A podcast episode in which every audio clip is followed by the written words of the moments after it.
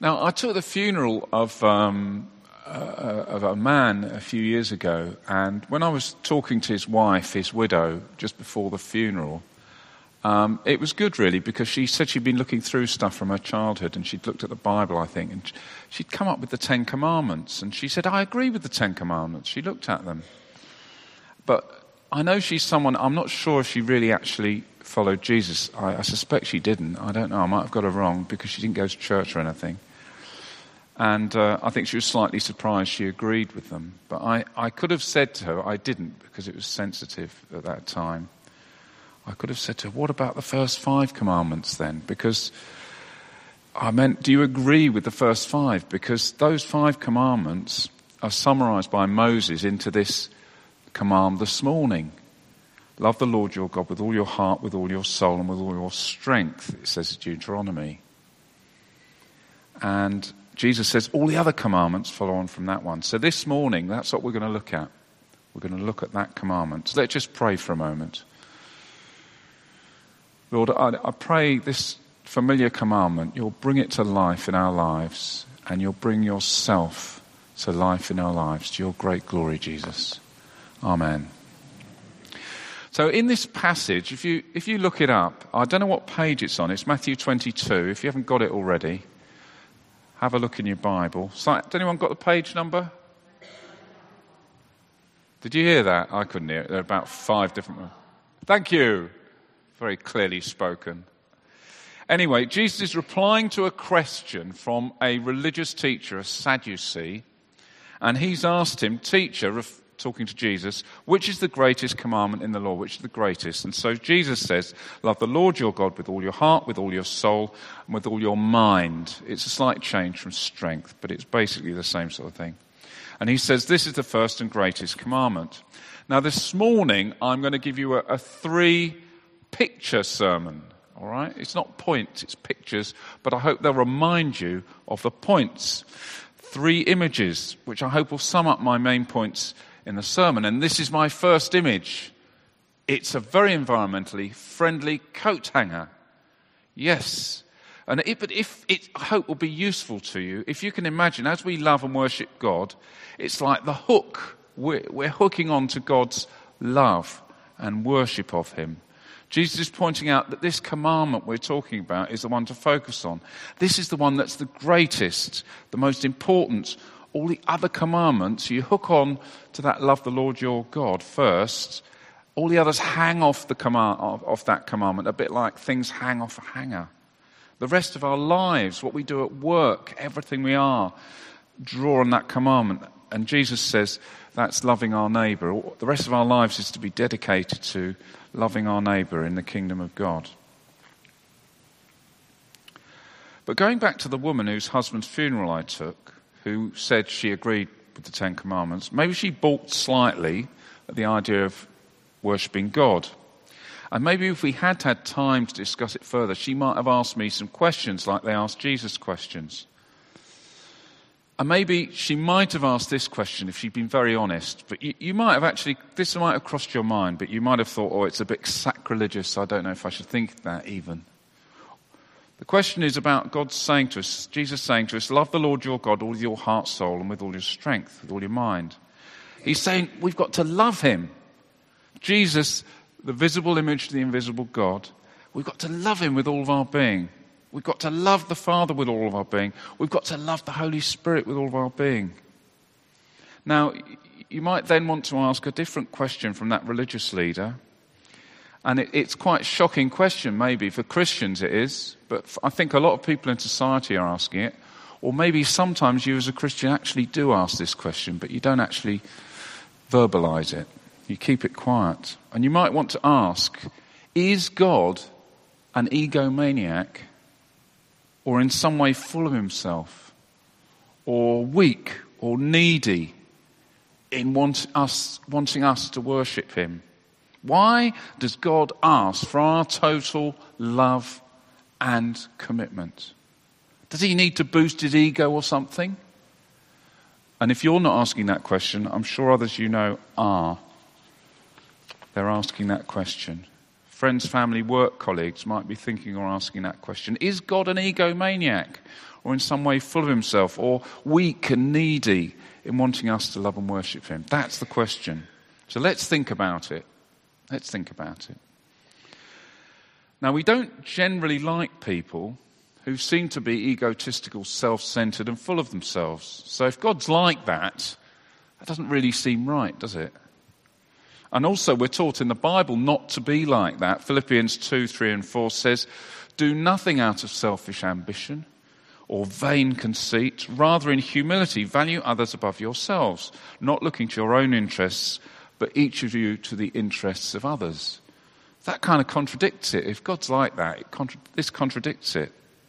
But I, I think, firmly do believe, God, in calling us to love and worship Him, is looking out for our interests. He's not acting selfishly, ambitiously, or from vanity. And I will, I will talk more about that in a moment.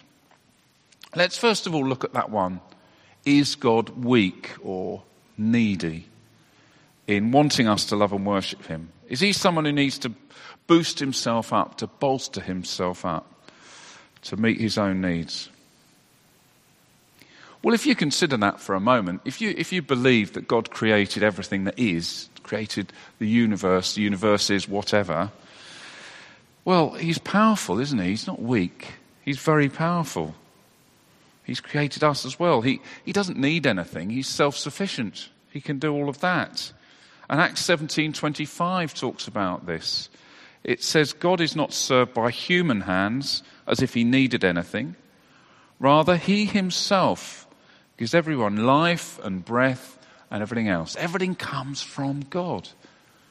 He gives it to us. So, okay, if God's not weak and he's not needy, then how do we explain this focus on us loving him wholeheartedly and worshipping him? Is he an egomaniac? What's the one true God like? Well, last week, Eddie, when he was considering knowing God, Eddie mentioned that God existed before the creation of anything, before there was a vast universe or universes, whatever. Before there was anything, there was God. And we can see from the Bible that God is a, is a community of love, a relationship of love within Himself. God, this community of love is really hard for us to grasp. He's very other to us. He's hard for us to understand. So he became a human being in Jesus. He came and lived among us. Well, he, he was a human being but retained his godly characteristics as well, his godly nature. And he showed us what this invisible God, who it's hard to get our head round, is like. Jesus showed us the invisible God. And this God, who is a community of love, is called in the Bible the Father, at different occasions, Father, Son, and Holy Spirit. Father, Son, and Holy Spirit sharing this absolute love between each other, sharing absolute goodness in their relationship, absolute wonderfulness or greatness or the best possible thing you could ever think of, and then you start to run out of words because it's so good. It's beyond our imagining. It's wonderful. And so, my second picture is an attempt to represent this Father, Son, and Holy Spirit. You've probably seen this picture before. It, it, ten, it, wants to represent this community of love within God, as the theologians call it, the Holy Trinity, the three in one God, Father, Son, and Holy Spirit. So love and goodness and peace and justice and holiness are all shared in God, Father, Son, and Holy Spirit. And God existed before the creation of anything. And I, believe that what we all want sitting here today, we don't want tensions in Iran. We, we don't want our friends to die. I've been to two funerals this week. We don't want young children to die. We, we don't want there to be friction in relationships. We don't want any of these things. They're, they're awful things that we have to put up with. I believe love, goodness, justice, peace is what we all want deep down in our relationships, in our daily lives at work, in the world generally. That's what we all yearn for, I believe. And so, in fact, in wanting to share love, joy, peace, and goodness, we are actually describing what God is like. I keep pointing over there because that's the one I can see. What God is like. Up there. We're yearning for the relationship that's within that Godhead, Father, Son, and Holy Spirit, the community of love that we see there represented. Although you can't really represent it, but it attempts to. And God was there before the world was created, experiencing this wonderful relationship between Father, Son, and Holy Spirit. Because He's so full of love, He wanted to share it. So He created everything that exists, particularly us human beings made in His image. Now, I haven't talked about cycling for a while. I feel it's about time I did. And so I want to just briefly share with you that I like to go out on a bike ride, and sometimes I go on my own, and I, I, quite enjoy that. I go out into the beautiful countryside. It might be a nice sunny day like today. You look at the beautiful scenery, the beautiful countryside, you know, all the birds and all that. It's all wonderful. Get out into that natural world that God's created. And then you come home, and then I want to share it with Jane, my wife, when I get home. I want to tell her all the things I've seen. I once took her out in the car just to show her the route I go, just so she could see it. You want to share it, don't you? It's normal. It's because you love someone. You want to share it. And I hope that gives her joy and pleasure. You have to ask her afterwards. I said that better this time than last time, Eddie. That little pause made all the difference. I think it must have been a bit like that when God was enjoying God so to speak. He was enjoying being God, right? Someone should write a book, Being God. Maybe, I don't think I'm up to it, but someone else can do it. But he was enjoying the wonderful relationship between Father, Son, and Holy Spirit, and he wanted to share that goodness, that love with others. So when he made everything, he created everything so he could share it with us. So we could know that wonderful love that we're trying to represent up there we could know that too. Even though God's other to us, He's invisible to us, like my bike ride wasn't experienced by Jane, it was invisible to her. Despite God's otherness, He wanted to share His essential nature, peace, love, goodness, justice, with us. He's not needy. He's not an egomaniac. He enjoys being God. He doesn't need us, but He wants to share His goodness with us. And love seems to want to share, doesn't it? And just I want to share that beautiful bike ride with Jane. So when Jesus says, Love the Lord your God with all your heart, with all your soul, with all your mind, he is not being egotistical. He just wants us to focus on the things we all yearn for. We all want deep down love, joy, peace, goodness, and so on. And the source of all these things is God, Father, Son, and Holy Spirit. God has always been like that. God will always be like that.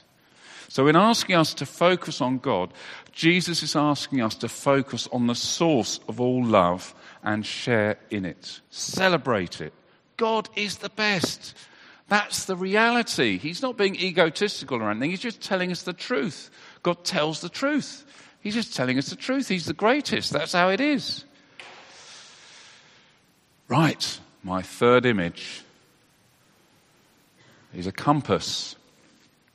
Now, compasses are designed to allow the pointer to, which is magnetized, to align with the magnetic field of the Earth. And it always points north. So if you've ever used one, it's great because you can always tell where north is and you can turn your map round to align it so then you can know where to go. It guides you in life and it helps you on your journey. And I believe we're all made in the image of God, and we're all in need of reconnecting, reorienting ourselves with our loving Creator God, like a compass reorients you with the map. Uh, with the direction north so that you can find your way. We need help and guidance to walk through life. We need that.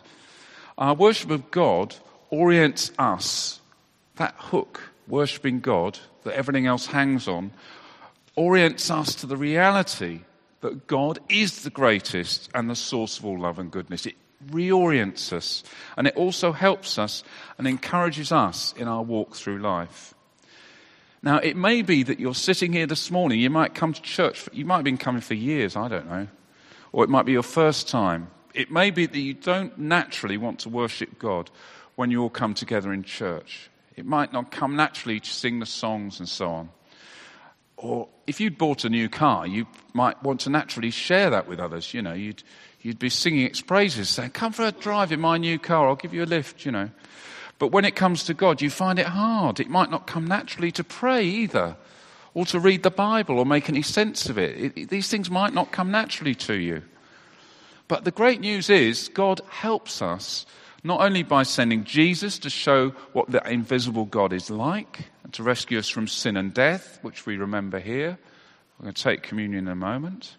But God also sends His Holy Spirit to help us love and worship Him and reorient ourselves to Him like a compass reorients us towards north. And John 14 26, familiar words.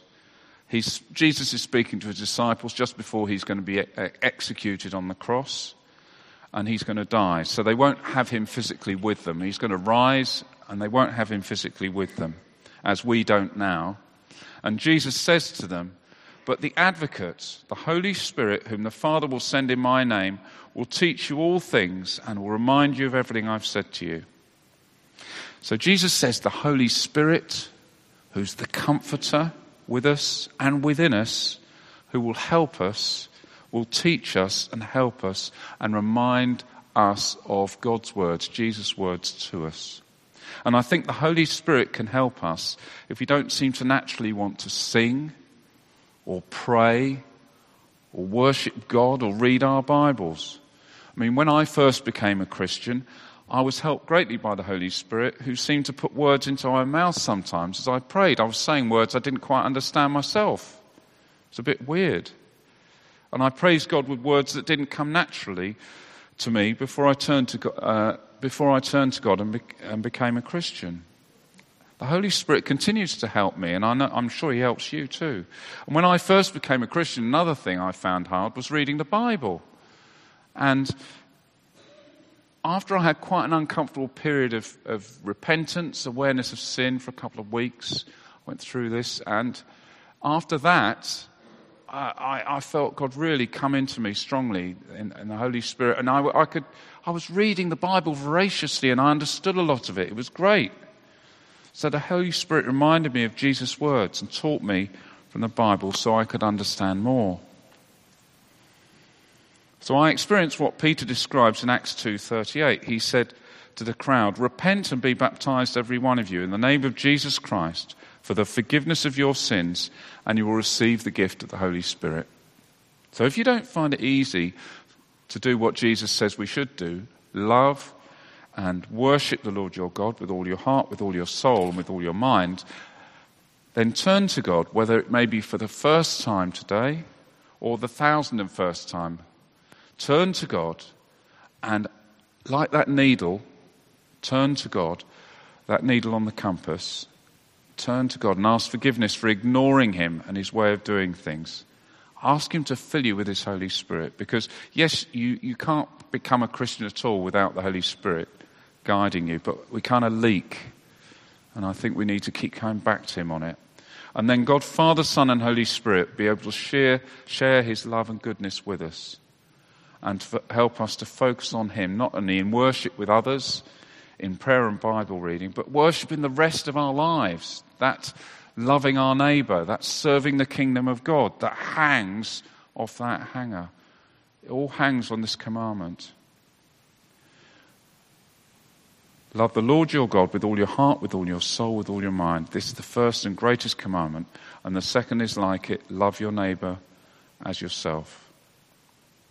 So as we go into the days ahead, let's focus on loving and worshipping our wonderful, loving, just God. And flowing from that worship, may it show itself in the love we show to our neighbours tomorrow at work, whatever we're doing this week.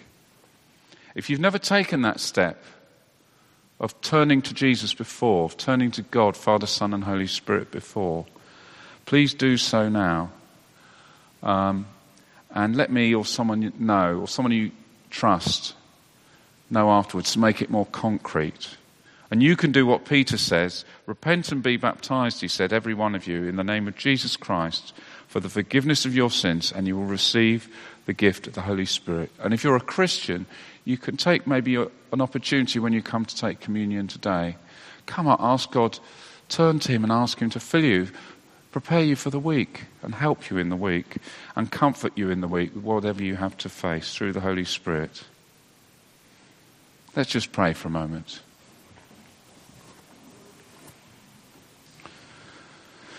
So, Lord, if, we, if we've never turned to you before, uh, maybe that, that issue about worshipping you seems like we've realized you aren't an egomaniac, that really you are the source of all goodness and love. Lord, we turn to you now. We admit the way we haven't followed you. We admit where we've gone wrong, the ways we let you down and others down. And Lord, fill us with your spirit now.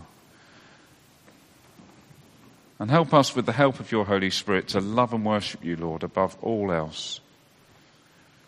Help us to go into the week aided by your Holy Spirit to show love to our neighbours through Jesus Christ our Lord, who died and rose to make all this possible.